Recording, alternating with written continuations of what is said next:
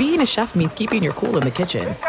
And with Resy Priority Notify and Global Dining Access through my Amex Platinum card, right this way. It's nice to try someone else's food for a change. That's the powerful backing of American Express. Terms apply. Learn more at americanexpress.com slash with Amex.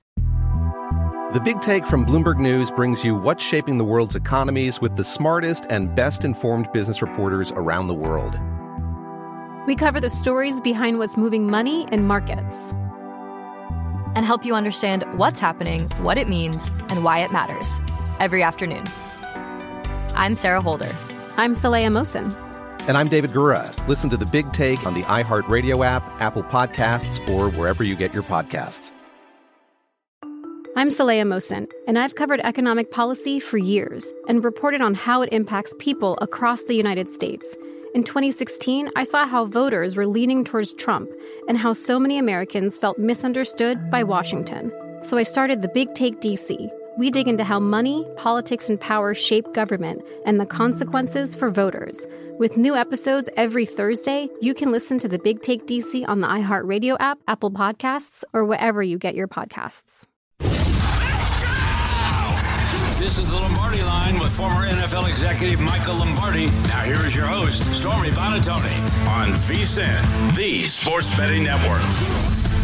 Welcome into hour two of the Lombardi line. This show, as always, presented by DraftKings. We are live on VSIN and DraftKings Network, coming to you from coast to coast. Stormy Buonantony here at Circa Resort and Casino in downtown Las Vegas. Michael Lombardi out there at his office in Ocean City. And Michael, the franchise tag window has officially opened today. Teams will have until March 5th to decide whether or not they want to tag a player this this offseason. We will have your top five offseason coaching hires that will hit this hour hour. We'll talk about a bunch of front office franchise tag free agency stuff with another former NFL GM, Randy Mueller, who's going to join us in a little bit as well. But where we're going to start this hour is in addition to it being franchise tag and free agency season almost, it is lying season, yeah, which so everyone good. loves so much. So lie, lie, lie. This is your favorite time of year, obviously. I'm sure. We should have like a picture of of of uh, Frank Pentangeli as the guy who, you know, remember in Godfather 2 where he's in the front of the Senate subcommittee lies, lies, lies, you know,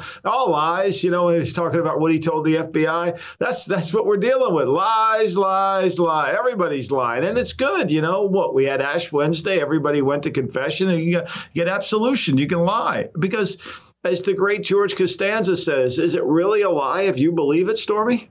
I love it. Uh, there are a lot of let's let's just call them narratives. There are a lot of narratives out there, and so similar to what we so do. Nice. Similar to what we do with the news or noise exercise, I want you to tell me which lives you think we should actually take a little belief and stock into, and which one are just total fiction get it out of here. Um, let's start with your one of your absolute favorite topics in justin fields and that mike tomlin loves this kid. Also that the the the bears can get a haul for justin fields. Where do you sit on this top headline?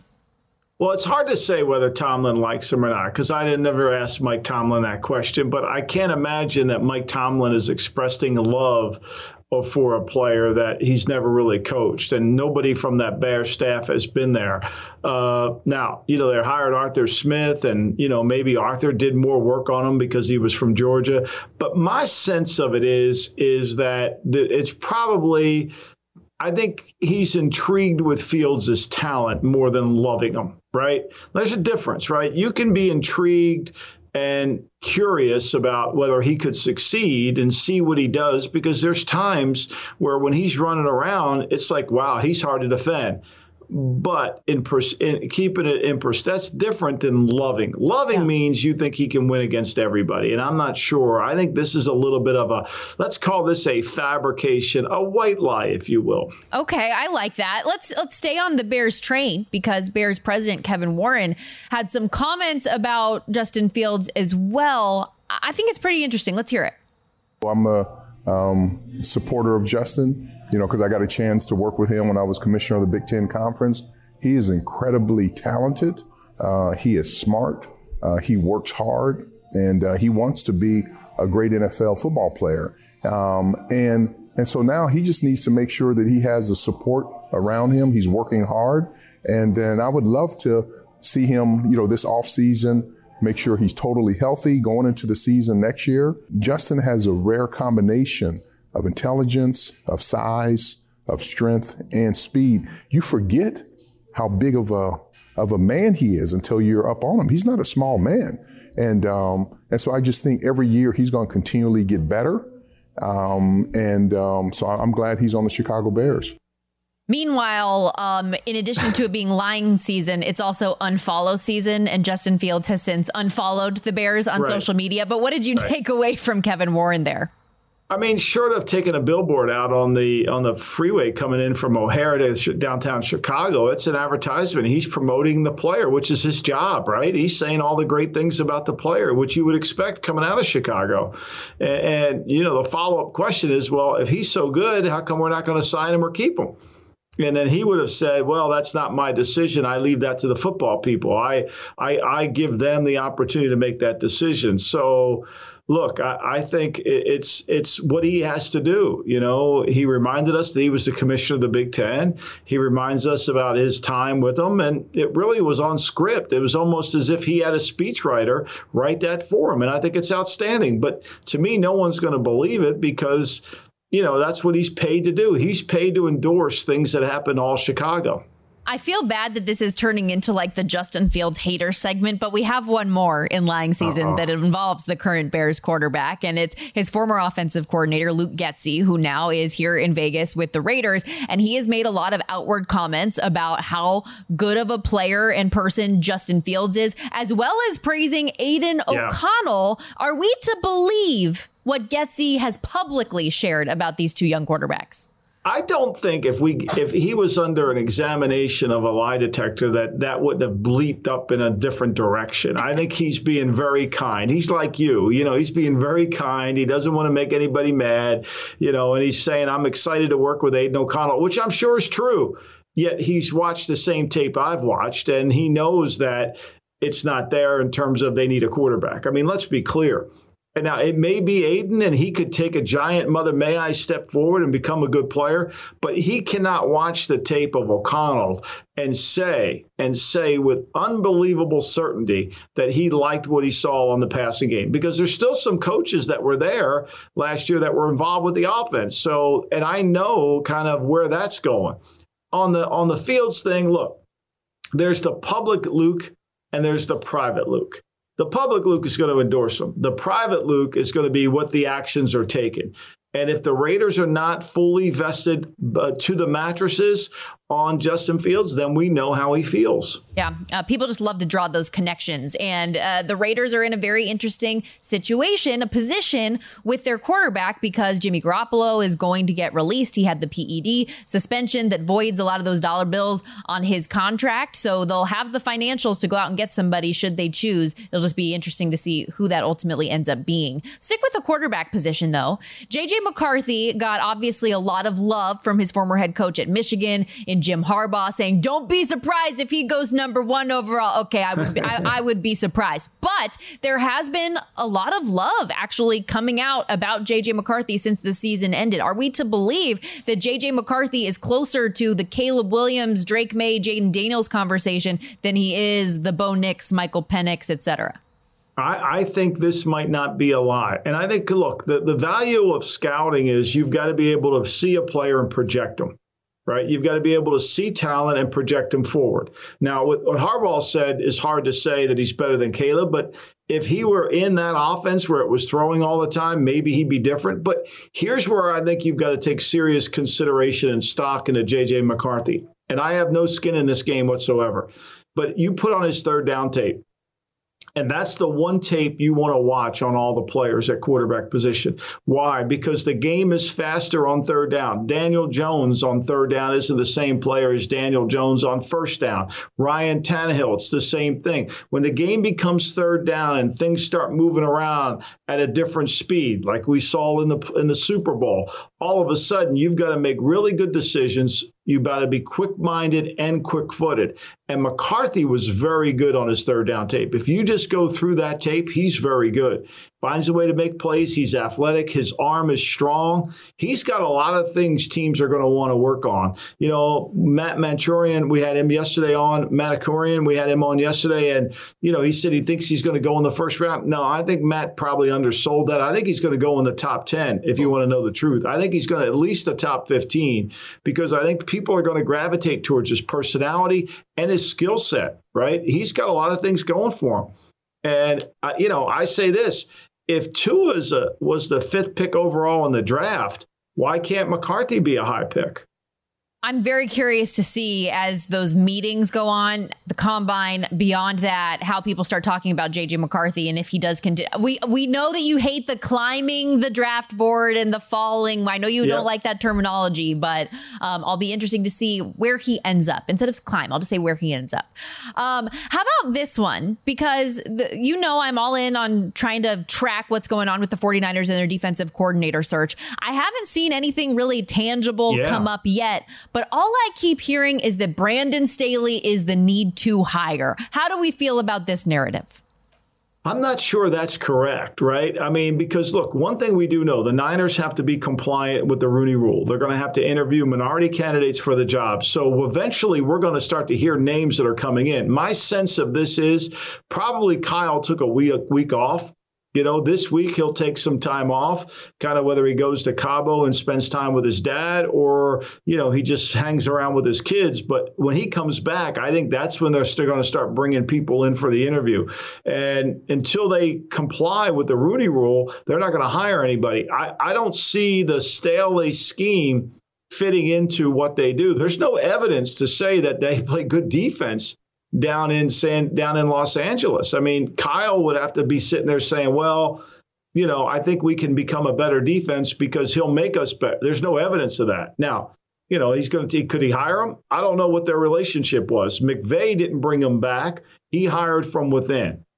He hired from within. He could have easily brought him back to replace to replace uh, to replace uh, uh, Raheem Morris, who went to Atlanta, he chose to stay within the framework and hire Mike Shula uh, or Chris Shula, I should say, who was his college roommate. But to me, I, I, I'm not sure of that one. That one to me seems a little bit of the analytical community pushing him for that job.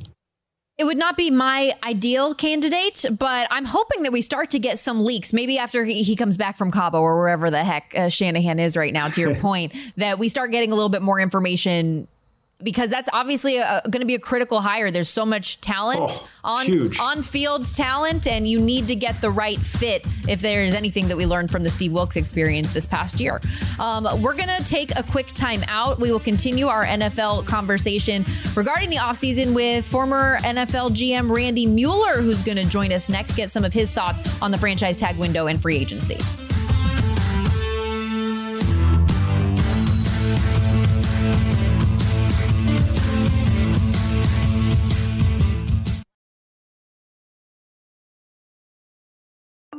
I'm Saleha Mohsin, and I've covered economic policy for years and reported on how it impacts people across the United States. In 2016, I saw how voters were leaning towards Trump and how so many Americans felt misunderstood by Washington. So I started the Big Take DC. We dig into how money, politics, and power shape government and the consequences for voters. It's an election year, so there's a lot of focus on the voters that TikTok is reaching. The initial reaction is like, oh, things are looking so resilient. I don't want to be too pessimistic, but I just don't see the political will down in Washington right now to, to change their tune. I think the American electorate has been signaling that it expects a rematch of the 2020 election. These are unprecedented times. With new episodes every Thursday, you can listen to the Big Take DC on the iHeartRadio app, Apple Podcasts, or wherever you get your podcasts. If you love sports and true crime, then there's a new podcast from executive producer Dan Patrick and hosted by me, Jay Harris, that you won't want to miss. Playing Dirty Sports Scandals. Each week, I'm squeezing the juiciest details from some of the biggest sports scandals ever. I'm talking Marcus Dixon, Olympic gymnastics, Cain Velasquez, salacious Super Bowl level scandals. Join me on the dark side of sports by listening to Playing Dirty Sports Scandals on the iHeartRadio app, Apple Podcasts, or wherever you get your podcasts. I'm Hannah Storm, and my podcast, NBA DNA with Hannah Storm, digs deep into the history of professional basketball, along with my own as one of the first female sportscasters. Now let's get you up to speed on what else happened around the NBA today. We talked to all sorts of people I interacted with, from Dr. J to Charles Barkley and recap iconic moments. Yes, he's got it. He, here he comes. Way rock the baby to sleep and slam dunk. As well as some of the wild stories behind the scenes. We were like, what? What are we in for? The scoreboard crashes before we even tip a game off. Today, the NBA is a global sports and entertainment giant. Players are multimillionaires and cultural icons. Iguodala to Curry, back to Iguodala, up for the layup. Oh, blocked by James. LeBron James. And these stories are about how we got here, both on and off the court. And what's next?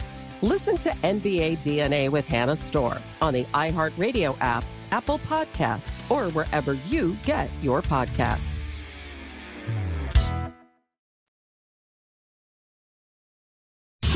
This is the Lombardi line with former NFL executive Michael Lombardi. Now, here is your host, Stormy Buonantony, on VSIN, the Sports Betting Network. Start your morning with a daily dose of winning strategies, insider tips, and the latest buzz with the free VSIN daily newsletter. In today's newsletter, our guy Bill Adee gives you a little tease for the VSIN baseball betting primer. Adam Burke, who was on the show with us yesterday, loves baseball, huge baseball better, dives into the numbers and analytics.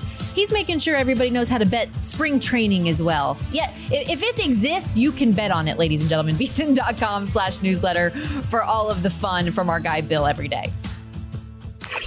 Do you disagree with these takes? No way. Uh-uh, no way. Or do you approve? Oh, no doubt. No doubt. No doubt in my mind. No diggity, no doubt. It's time to ask Michael Lombardi. No way or no doubt. All right, Michael. The Patriots' new offensive coordinator, Alex Van Pelt, said yesterday when asked if he could envision Mac Jones starting in 2024, everything is on the table. ESPN Patriots reporter Mac Reese also says the Patriots drafting a quarterback with the number one over, with the number three overall pick, quote, should not be a given. No way or no doubt the Patriots will draft a QB in the first round in 2024. Well, I think that this is falls between uh, we're not sure yet. I think we don't have enough information. But I would say no way to Mac Jones being the quarterback. Okay. I would say there would be a different quarterback uh, than Mac Jones. So I, I'm going to kind of fudge. This is one of those you can't really give a no way or no doubt. I could see them signing a guy because they feel like the draft or they're not worth it or they could trade down. Robert Kraft has already said this is the most important draft in his 31 years in his career as the owner. So we'll see. But for me, I think ultimately, you know, we're too early in the process. Everybody wants an answer on who they're going to get. Here we are in February, and you you know you go through Twitter and you read, well, who are we going to get? I mean, the, hmm. the Eagles are asking who they're going to get. You know, they want to know like.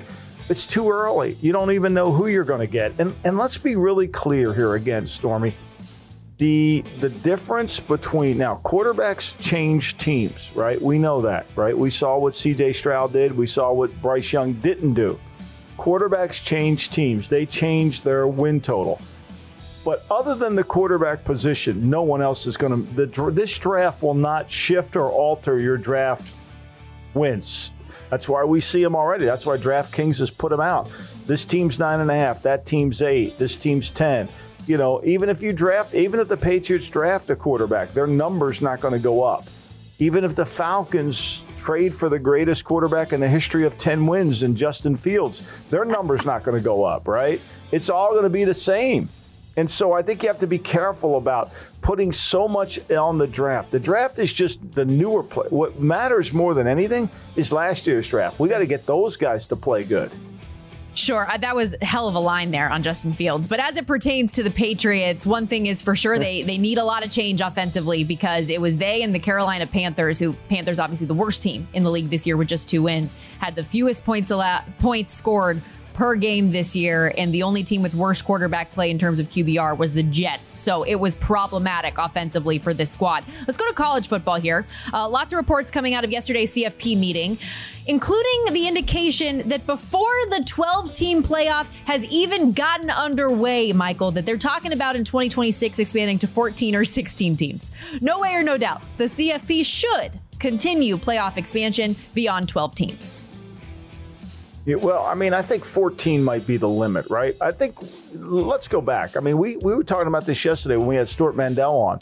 You know, I don't, there's no way they should expand it. Let me answer the question. I don't think it should go to 14 because there was going to be some games. What did he say? If, if we would have had this last year, five would have played, Georgia would have played Liberty.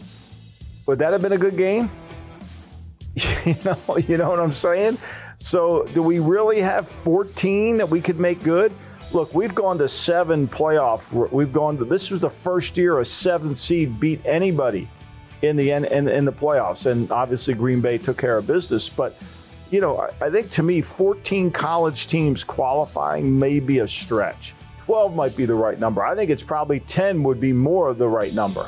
Also, I think to be fair, based on the number that Oregon did on Liberty in the Fiesta Bowl, anyone would have beat up on Liberty, no matter the format. Um, but uh, see, yeah, that's mean. I feel bad. They were an undefeated fair. team in the regular it's season. fair. You know, they, they, had a great year, but it's a it's a different level. I mean.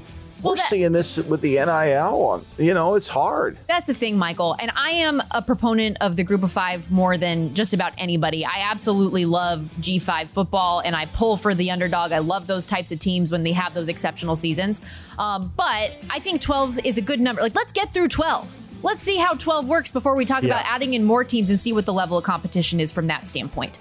Um, in this offseason, running backs are going to be a topic of conversation once again, just like they were last year. Saquon Barkley, Josh Jacobs, Derrick Henry, Tony Pollard, the list goes on. Running backs that are still looking for deals. No way or no doubt. Running backs will have an easier time getting paid this offseason than they did last year. No way. No way. I think they're going to have a hard time. They're going to continue to have a hard time. I think they're going to continue to have a hard time. You don't think I, Jonathan think Taylor's me, deal will, will help be, them at all? I think it hurts them. I think the Taylor deal hurts them because I think that people are going to say, well, if he got this money, why don't I get it? I mean, it's a fair point to make. It's a fair point to make. You say if you're if you're Josh Jacobs and Jonathan Taylor got 14 million a year, why can't I get 14 a year? And there hasn't seemed to have been an appetite to, to pay that. If teams want to pay that, they'll just franchise you. I mean, the Giants could sign, you know, are they going to sign Barkley to 14 a year? So between Daniel Jones at 40 and Barkley at, at 14 or 15, 14 a year, that's 54 million of their cap tied up in two players where they haven't been able to win when they've had them. Yeah.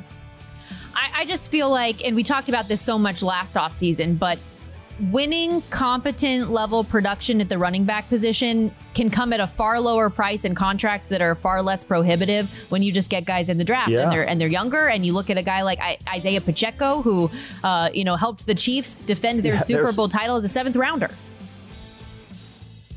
I mean, it's the greatest example, right? They draft Edwards Helaire in the first round, and the seventh rounder ends up being better. And let's be clear, they wouldn't be where they are if it weren't for Pacheco. His numbers increased. He went from 14 carries up to 21 come playoff time. So, yeah, I'm with you. If, if you could find Pacheco in, in a very, you know, at, at, from Rutgers by Vineland High School, I mean, that's pretty damn good. And credit Brett Veach and the chief staff, and credit Andy Reid for playing him over the first rounder, too.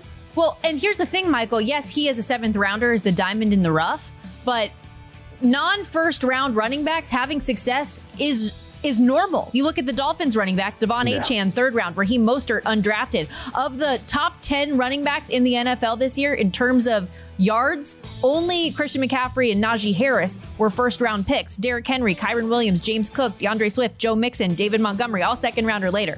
So you can get guys later yeah, on. Just that, That's right. And, let's face it, Najee was in the bottom 20, sure. and people criticized that pick, right? You know, and, and and McCaffrey was, I think he was in the teens or maybe maybe 10. He was he wasn't, you know, wasn't the first pick overall. I mean, I think you, you just can't overvest. I mean, you only have so many cap dollars to spend. You can't give it to somebody else. And there's other backs out there. You got to find them, and you got to make sure that you pick the right one that fits your run game. See, this is the big thing about running backs too is is you got to get the right marriage between the scheme and the what the back sees and how the back runs, right? Because that's the key. Some guys are not good at running outside zones. Some guys are good at running outside zones. Some guys are better at point of entry runs. So you got to get the right kind of. It's not all backs are the same. Yeah, and Christian McCaffrey, where he was drafted and the payday that he has had is because he's more than just an everyday run of the mill running back as well. He does Correct. so many different things that it commands that price tag. Uh, let's hit another one here, though. Go back to college football a little bit. Nick Okay. Saban is right. College football is in need of meaningful change. He told ESPN this week if his voice can bring about some meaningful change, he wants to help any way he can. What we know now is college football is not college football as we know it. You hear somebody use the word student athlete, that doesn't exist. No way or no doubt, Nick Saban's right. He's no doubt he's right, and he and he should be the he should be on the front of it. They should listen to him. Now the problem you have is doing what's right and doing what's legal. Right there's the line. Can you do this? Can you just enforce rules? See, the NFL is a collectively bargain league. There's no collective bargaining between student athletes and the NC2A and the schools. So this is a tougher challenge. You put some rule in place that a student could take to a court and it could be gone within an hour. So there's change is important, but being able to have the change that's legal change that gets passed by everybody is even harder. That question I asked Stuart Mandel yesterday: If we're going to have 12, are we going to let these kids transfer in the middle of everything? He brought up Kyle Allen. He's right. You know. Kyle McCord, I'm sorry. He brought up Kyle McCord. I mean, that's a hard thing. To, I don't. I, I'd like to see him stop changing schools when the bowl games are going on, and then do it after. Yeah, and I think a lot of that has to do with the academic calendar too. And you see coaches being able to take off at that time. So, how do you coordinate all this and make it make sense and make those games meaningful? Plus, I need to do a little more research on this, but the number of coaches that have left college football for the NFL each of the last two years 23, last year 28 feels like a lot. We'll be right back on the Lombardi line. This is the Lombardi line with former NFL executive Michael Lombardi. Now here is your host, Stormy Buonantony on VSIN, the Sports Betting Network. If you're looking for a betting edge on college basketball, the VSIN experts have you covered. Become a VSIN Pro subscriber today. You'll get our daily best bet emails, 24 7 video access, the upcoming college hoops betting guide with bracket breakdowns, plus full access to everything we do at VSIN.com, including our exclusive betting splits on every game. VSIN.com slash pro is where you can go to subscribe today. That's VSIN.com slash pro.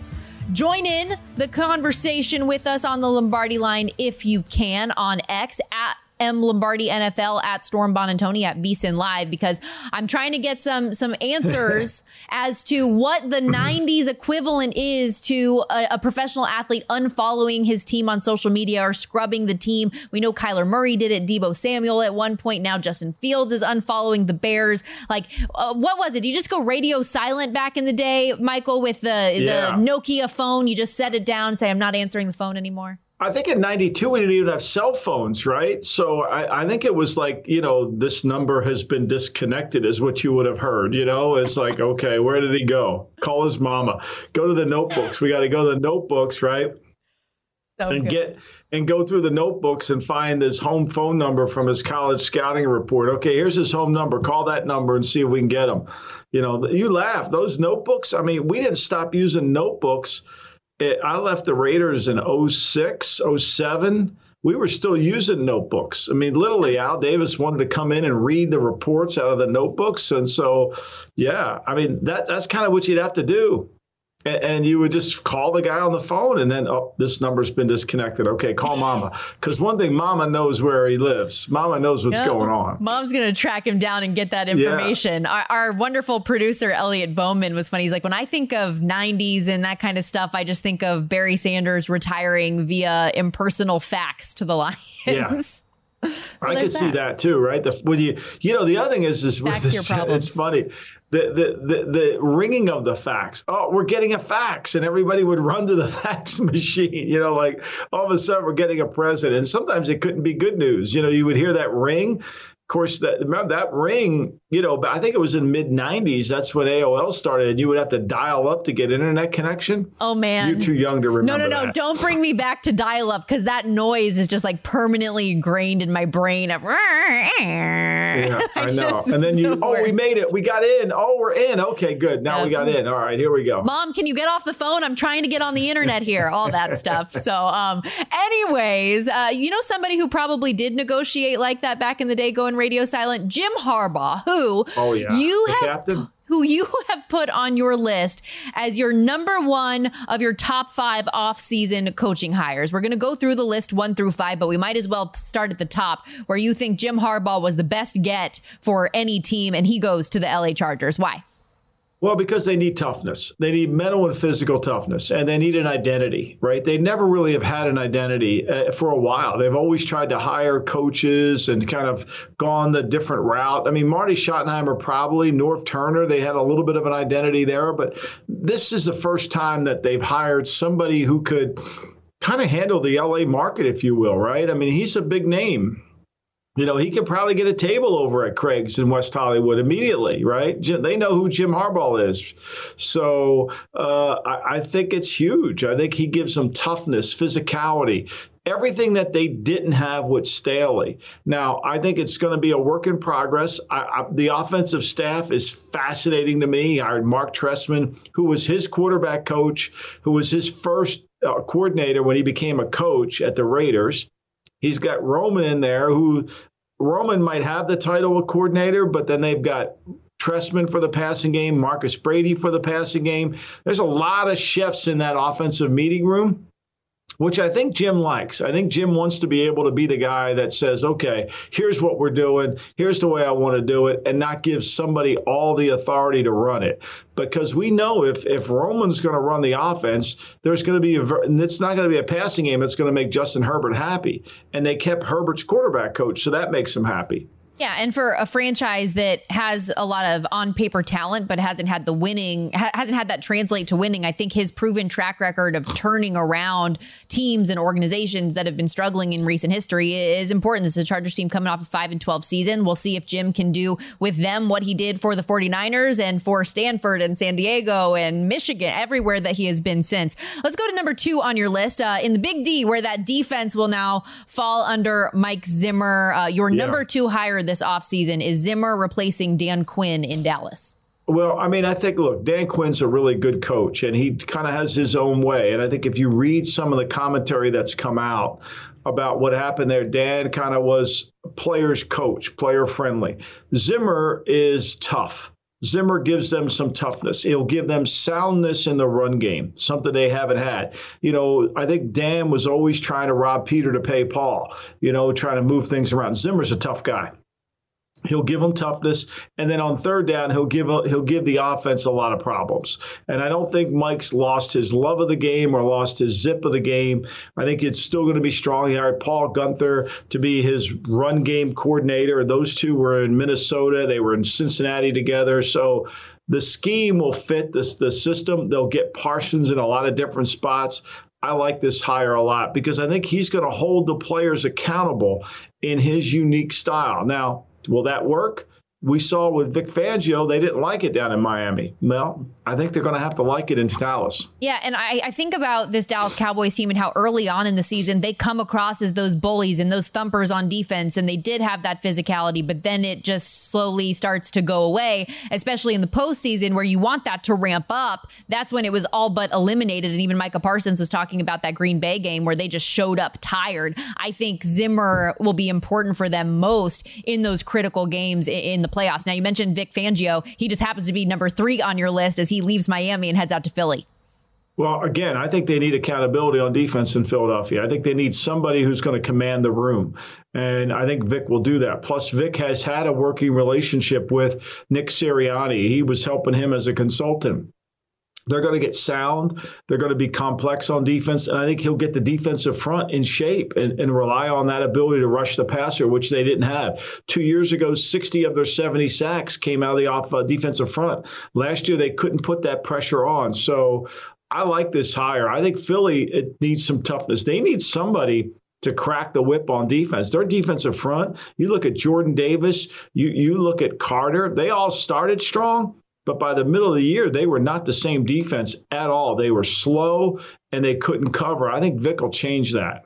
And Miami's defense under Fangio improved from 18th in yards allowed to 10th. And despite all the injuries that they had on that side of the ball, they were one of the best defensive teams in the league the back half of the season.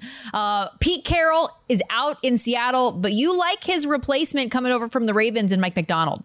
You know, I do. I really like. I don't know Mike Macdonald, but I've watched him. I've read a lot about him, and I think he's got the right demeanor to change the the tenor a little bit. I think if they would have gone with somebody else along the Pete Carroll way, it would not have meant any change. And I think Macdonald's a, a very curious coach. I think he understands what it takes to be good defensively today with multiplicity, but still have the ability to be sound fundamentally take a little bit of that Baltimore program, give them some toughness, and then try to get home field advantage back, right? They give up 170 some yards rushing to the Steelers.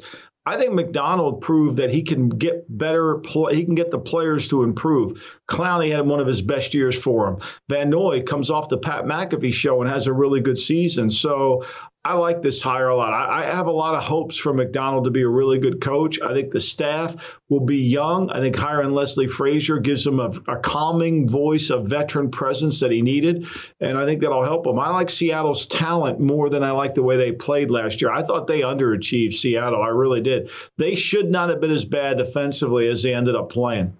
Now, number five, I did not expect. We're doing a little NFL college football uh, crossover yeah. here. Wink Martindale no longer with the Giants. He's the defensive coordinator at Michigan as Jesse Minter follows Harbaugh to Los Angeles. And you really like that for the Wolverines. Well, I, I, think look, he's gonna. It's gonna trust me. Ryan Day doesn't like it because he's gonna get mm-hmm. blitzed from all different places, and he's not gonna be able to handle it. Wink can do a great job of attacking the protections, and in college football, it's all about attacking the protections. They don't have enough protections, so I think this is a really good hire. I almost put Nick Saban here on ESPN because I think we need hey. his instructions. I think we need his voice, his expertise, his wisdom right?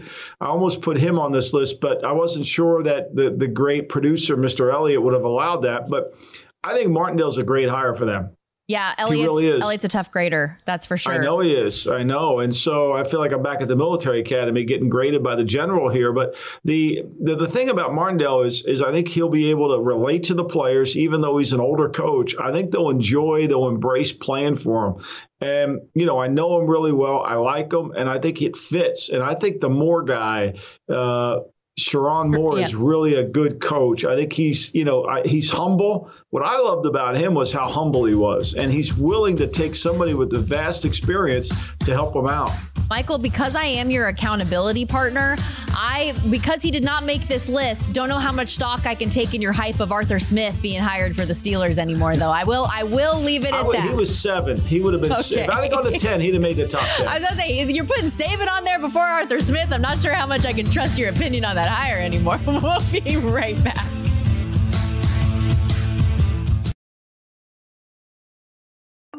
I'm Saleha Mohsin, and I've covered economic policy for years and reported on how it impacts people across the United States. In 2016, I saw how voters were leaning towards Trump and how so many Americans felt misunderstood by Washington. So I started the Big Take DC. We dig into how money, politics, and power shape government and the consequences for voters. It's an election year, so there's a lot of focus on the voters that TikTok is reaching. The initial reaction is like, oh, things are looking so resilient. I don't want to be too pessimistic, but I just don't see the political will down in Washington right now to, to change their tune. I think the American electorate has been signaling that it expects a rematch of the 2020 election. These are unprecedented times.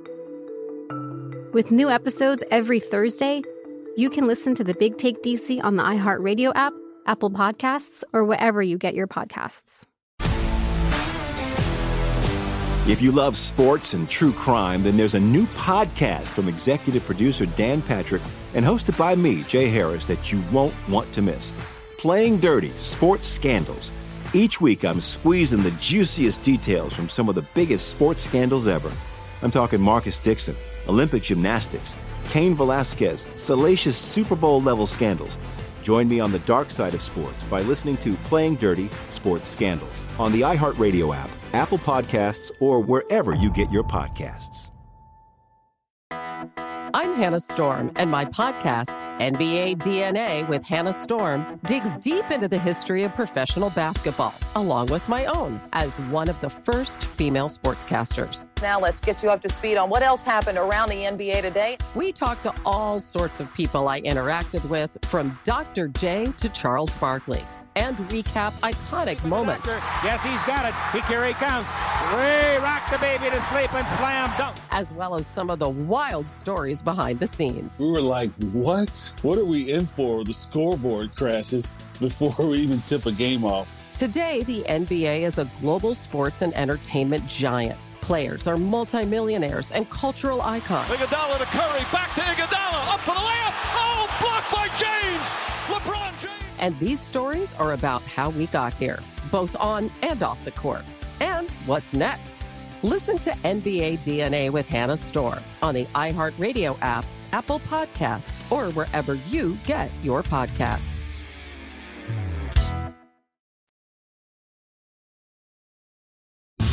This is the Lombardi line with former NFL executive Michael Lombardi. Now here is your host, Stormy Buonantony on VSIN, the sports betting network. This week on DraftKings Sportsbook, new customers can deposit $5 and get a no sweat bet up to $1,000 in bonus bets if your first bet loses. Download the app and use the promo code VSIN when you sign up. That's V S I N. DraftKings Sportsbook, the crown is yours. We're wrapping up today's edition of the Lombardi line on VSIN and DraftKings Network. Mike Palm in studio with us, and it is time for Palm's Pressing Three. What do we got today? All right, Michael, number one, in this coaching cycle that we're in in the NFL, what is the most baffling staff hire to you? Head coach, assistant coach, or I was I was focusing on assistants or coordinators. What what decision do, are you scratching your head about? I was surprised at the Kellen Moore hiring here in Philly because, you know, Philly's success was with the run game, right? I mean, Philly, Shane Steichen did a great job of the RPO game, the run game, and I don't see that as being Kellen Moore's specialty. I think one of the things he's you know, he's got a bright offensive mind, but in terms of how he managed the game, I kind of thought that one, although, you know, he's very well, you know, he's popular. I thought the Roman hire for Jim to go back to him again after his brother fired him as a, well, they say they didn't fire him. You know how that goes. But that reality of it is with no passing game and you have Justin Herbert there, that staff to me, as much as I love Jim, that offensive staff is a little bit confusing in the sense that you've got Herbert, you've got his coach at quarterbacks, you got Roman, then you got Mark Trestman as a senior assistant. There's a lot of personalities in those in those places. And I thought the Anthony Weaver hire in Miami was fascinating in that sense because – Weaver's a defensive line coach. He's never really coached the back end. So it's going to take some kind of co coordinator type stuff to get that worked out. And I think walking in there uh, and having to replace Vic, who the players didn't really like because he was too demanding on them. Well, what does that tell you about what's going on with their program, right? Like you're in South Florida, it's you're going to have to be demanding and hold people accountable to football and those things because there's a lot of stuff to do in South Florida. So off the top of my head, Mike, those would be the ones that I would look at and say, wait a minute, that you know, those those kind of made me shift and wonder what the heck was going on. What about you, Mike? Did you have any that really caught you by surprise? No. So that's why I wanted to get Michael as a, maybe a tell for for future bets on teams okay. with with coordinator decisions. It's interesting you brought up Greg Roman because I brought it up from the opposite standpoint and no hyperbole this morning. Number two was get the flock out of here, and it was about the parting of ways with Greg Roman because he couldn't develop the passing game with Lamar. But here in this AFC championship game, the number one rushing offense in all of football averaging five yards a carry, only ran the ball 18 times. They were down 17 7 at half. You would have thought it was 27 to 7 the way they played the second half. Lose the turnover battle 3 0.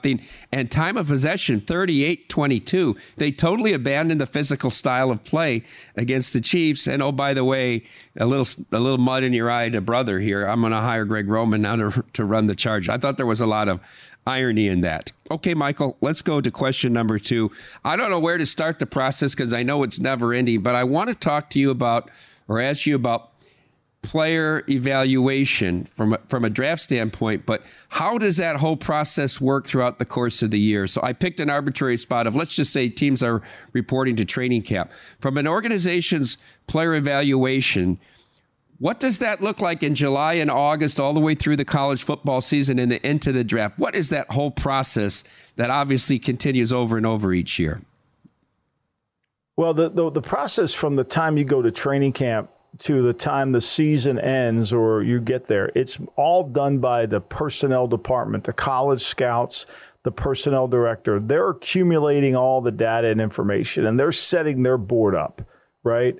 And they're putting together what they see as the value of the players. They're making sure they're doing the guys who are going to be junior eligibles that come out or people that declare. And then once that's done, then they take that list and they try to include the assistant coaches into it, but not the broader sense of the list. So if you're the running back coach for the Raiders, you may get 15 guys to look at at the combine. You don't know their grades. You may have to interview 10 of them. You don't know their backgrounds. There's very limited information, changing of information. You'll know enough to ask questions, but you're not going to know all the details. And then you write your reports and you submit them and sometimes some organizations will have meetings to go over what you wrote about. Some won't. Some will just take them and look at them. Some will listen to the assistants. Some won't. A lot of this comes from how much authority the head coach has, you know, and then how good the evaluators are on his staff and who he trusts to go out and evaluate. So once the season's over, then there's the mixture of of, of taking the college information to the pro people and letting them look at it. When you have a decision of quarterbacking, you're going to try to get the people that certainly the offensive coordinator, the head coach, the the, the general manager, the per, all the, the people that are paid to, to make a hard decision are going to be involved in it. As you can see, when you have too many people involved, you end up making the wrong decision. And I think the the challenge for most teams are to get everybody aligned, right? It's to get everybody to understand what might be good for another team may not be good for us. And so, the, and it's funny you say this. We're having a seminar today on the Daily Coach at four o'clock. It's free, and we're going to talk about how we're going to talk about this exact subject. It's about really who do you want your team to be and how do you visualize your team and what grading system do you have to utilize that and the same thing applies in business whether you're hiring for circa whether you're hiring for the raiders. You have to have criteria for each position. A lot of teams don't spend enough time on that criteria so scouts are just scouting outside in not inside out. All right final question michael. Have we come to an era to put an end to these all-star all-pro games? Baseball's the only one that has any resemblance to the actual game they played. This travesty in Sunday in Indianapolis. I mean, it was an interesting betting situation. We opened this game 366 and a half and closed 353 and a half, a 13 point move to the under because Adam Silver said, we're going to have a competitive game. It's not going to be like last year. Joe Dumars beat the drum. Everybody bet under and the game should have almost 400 points scored. 173 point. I mean, it's, it's really a joke. Uh, and football went to the flags. And I mean, it, it, has nothing to do with. Isn't this really just about a resume for a Hall of Fame? I was a first team All Pro. I was All Pro. I was uh, I was in the All Star. And the skills competition, which is the fun part of it, the three point contest, the quarterbacks, you know, accuracy contest, and all that. Isn't that what it should be? And stop trying to pretend that we're going to have a game that's something like what we see during the regular season. I couldn't agree more. Now, baseball, it fits. Basketball, it should fit, right? It should fit. You, they should play harder. I mean, it's a game that we should be able to enjoy. That, you know, it's, uh, we're not saying it's going to be intense lockdown, Detroit Pistons, Chicago Bulls style with Chuck Daly on the sideline type of game, but we, we are saying it should showcase athleticism and talent, but not lack of effort like we're seeing. And I think that's the case football, I completely agree with the direction it's going in. It's too risky for those guys to play in an All Star game and get hurt. It's just too risky. The, the the finances don't work anymore. It used to be, Mike, that they went to go play in the Hula Bowl and made money on it, and it was important money that they needed to supplement their income and get more you know money. That ain't the case anymore, right? You got bonuses in your contract, the, the TV money. The really the bigger issue for the NBA and for a lot of leagues other than football is The NFL's Stormy asked this question today based on the PF Pro Football Report saying the cap was going to go up. The money that's coming into the players in the NFL is going to increase the cap.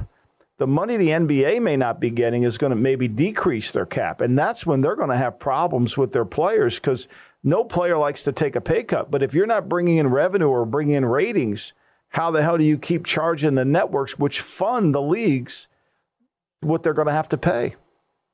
All that to say, too, I, I, know a lot of NBA fans were left a little bit stunned after because there's all this criticism about the game and how high scoring it is. And you have Luka throwing up a three from the opposite three point line, even though it's not a buzzer situation. But they still were up like 20% viewership from last year, which was all time low last year. Like, this was the second lowest. Fair. I mean, that's how that's how bad it's but, got, it's got. But like the three point contest, I think is a blast. I oh, think that's I love it. super fun. Maybe it'll be Caitlin and Sabrina against Dame and, and Steph next like, year, right? I mean, shouldn't the dunk contest it. be somebody who's actually playing he in the league? It. Shouldn't Michael the dunk contest be somebody McClung who plays is in the the league? back-to-back champ. He hates it. Well, LeBron ruined it because he wouldn't play it. All those guys Yeah. used to do it, right? Shawn Kemp, Jordan. Dominique Wilkins, Vince Carter did. They did it for many, many years, and then when LeBron's, oh, I'm not going to compete. I think it just absolutely ruined it. And you just see the same the same stuff Yeah. now. It's not like particularly creative No, anymore. I don't even watch it. Yeah. I only watched the three point. That's the only thing I watched, and I really watched it for the Steph Sabrina.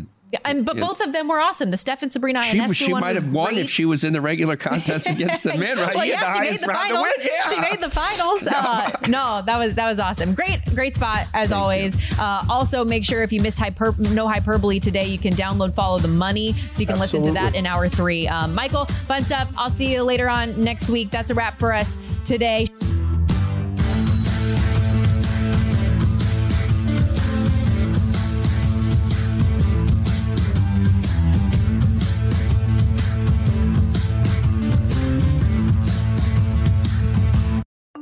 I'm Saleha Mohsin, and I've covered economic policy for years and reported on how it impacts people across the United States. In 2016, I saw how voters were leaning towards Trump and how so many Americans felt misunderstood by Washington. So I started the Big Take DC. We dig into how money, politics, and power shape government and the consequences for voters. With new episodes every Thursday, you can listen to the Big Take DC on the iHeartRadio app, Apple Podcasts, or wherever you get your podcasts. The Big Take from Bloomberg News brings you what's shaping the world's economies with the smartest and best informed business reporters around the world. We cover the stories behind what's moving money and markets. and help you understand what's happening, what it means, and why it matters every afternoon. I'm Sarah Holder. I'm Saleha Mohsin. And I'm David Gura. Listen to The Big Take on the iHeartRadio app, Apple Podcasts, or wherever you get your podcasts. If you love sports and true crime, then there's a new podcast from executive producer Dan Patrick and hosted by me, Jay Harris, that you won't want to miss. Playing Dirty Sports Scandals. Each week, I'm squeezing the juiciest details from some of the biggest sports scandals ever. I'm talking Marcus Dixon, Olympic gymnastics, Cain Velasquez, salacious Super Bowl level scandals. Join me on the dark side of sports by listening to Playing Dirty Sports Scandals on the iHeartRadio app, Apple Podcasts, or wherever you get your podcasts.